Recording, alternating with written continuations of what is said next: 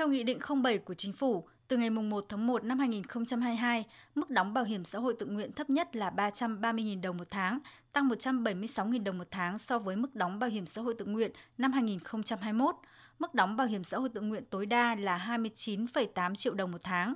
Trước đây, để chia sẻ với những lao động tự do, thu nhập không ổn định, nhà nước có chính sách hỗ trợ 30% mức đóng cho những đối tượng thuộc hộ nghèo, 20% cho đối tượng thuộc hộ cận nghèo và 10% cho các đối tượng khác. Còn hiện nay, để khuyến khích người dân tham gia bảo hiểm xã hội tự nguyện, khi điều chỉnh tăng mức đóng bảo hiểm xã hội tự nguyện tối thiểu, chính phủ cũng tăng mức hỗ trợ tiền đóng tùy theo từng nhóm đối tượng. Cụ thể, hỗ trợ người thuộc hộ nghèo tăng từ 46.200 đồng lên 99.000 đồng một tháng, hỗ trợ người thuộc hộ cận nghèo tăng từ 38.500 đồng lên 82.500 đồng một tháng và hỗ trợ các đối tượng khác tăng từ 15.400 đồng lên 33.000 đồng một tháng. Theo chị Nguyễn Thị Hồi, làm nghề tạo mẫu tóc ở phường Phúc Tân, quận Long Biên, Hà Nội, việc linh hoạt mức đóng và thời gian đóng cũng như tăng chế độ hưởng sẽ là điều kiện để những lao động khu vực phi chính thức tham gia bảo hiểm xã hội tự nguyện nhiều hơn. Công việc của em thì cũng gọi là tạm ổn như là những người đi buôn bán ấy thì rất là bập bỗng có những ngày có thể là lỗ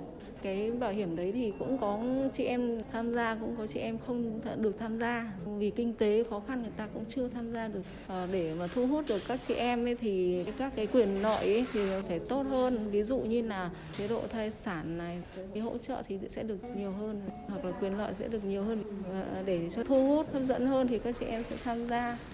Theo Phó Giáo sư Tiến sĩ Giang Thanh Long, Trường Đại học Kinh tế Quốc dân, hệ thống chính sách bảo hiểm xã hội của Việt Nam đã tương đối đầy đủ và đáp ứng xu thế chung, song tỷ lệ tham gia chính sách này của nhóm lao động phi chính thức còn thấp do những rào cản về chính sách khiến người lao động đắn đo. Vì vậy, ông Giang Thanh Long cho rằng nhà nước cần có chính sách hỗ trợ để lao động di cư tiếp cận được với bảo hiểm xã hội tự nguyện như hỗ trợ về việc làm và vốn để họ có được công việc ổn định, từ đó tham gia vào hệ thống an sinh xã hội, đồng thời thiết kế lại chính sách theo hướng tích hợp thêm các chính sách bảo hiểm y tế để người dân tham gia bảo hiểm xã hội tự nguyện sẽ có luôn thẻ bảo hiểm y tế để khám chữa bệnh, bổ sung chế độ thai sản và ốm đau nhằm tăng tính hấp dẫn. Về thời gian thụ hưởng cũng cần xem xét giảm thời gian chờ hưởng từ 20 năm xuống 10 năm hoặc 15 năm hoặc cho mua theo gói với nguyên tắc đóng nhiều hưởng nhiều, đóng ít hưởng ít. Bởi chỉ khi người dân thấy quyền lợi được đảm bảo tương ứng với dịch vụ, họ mới nhận thấy rõ hơn sự thiết thực của chính sách và quyết định tham gia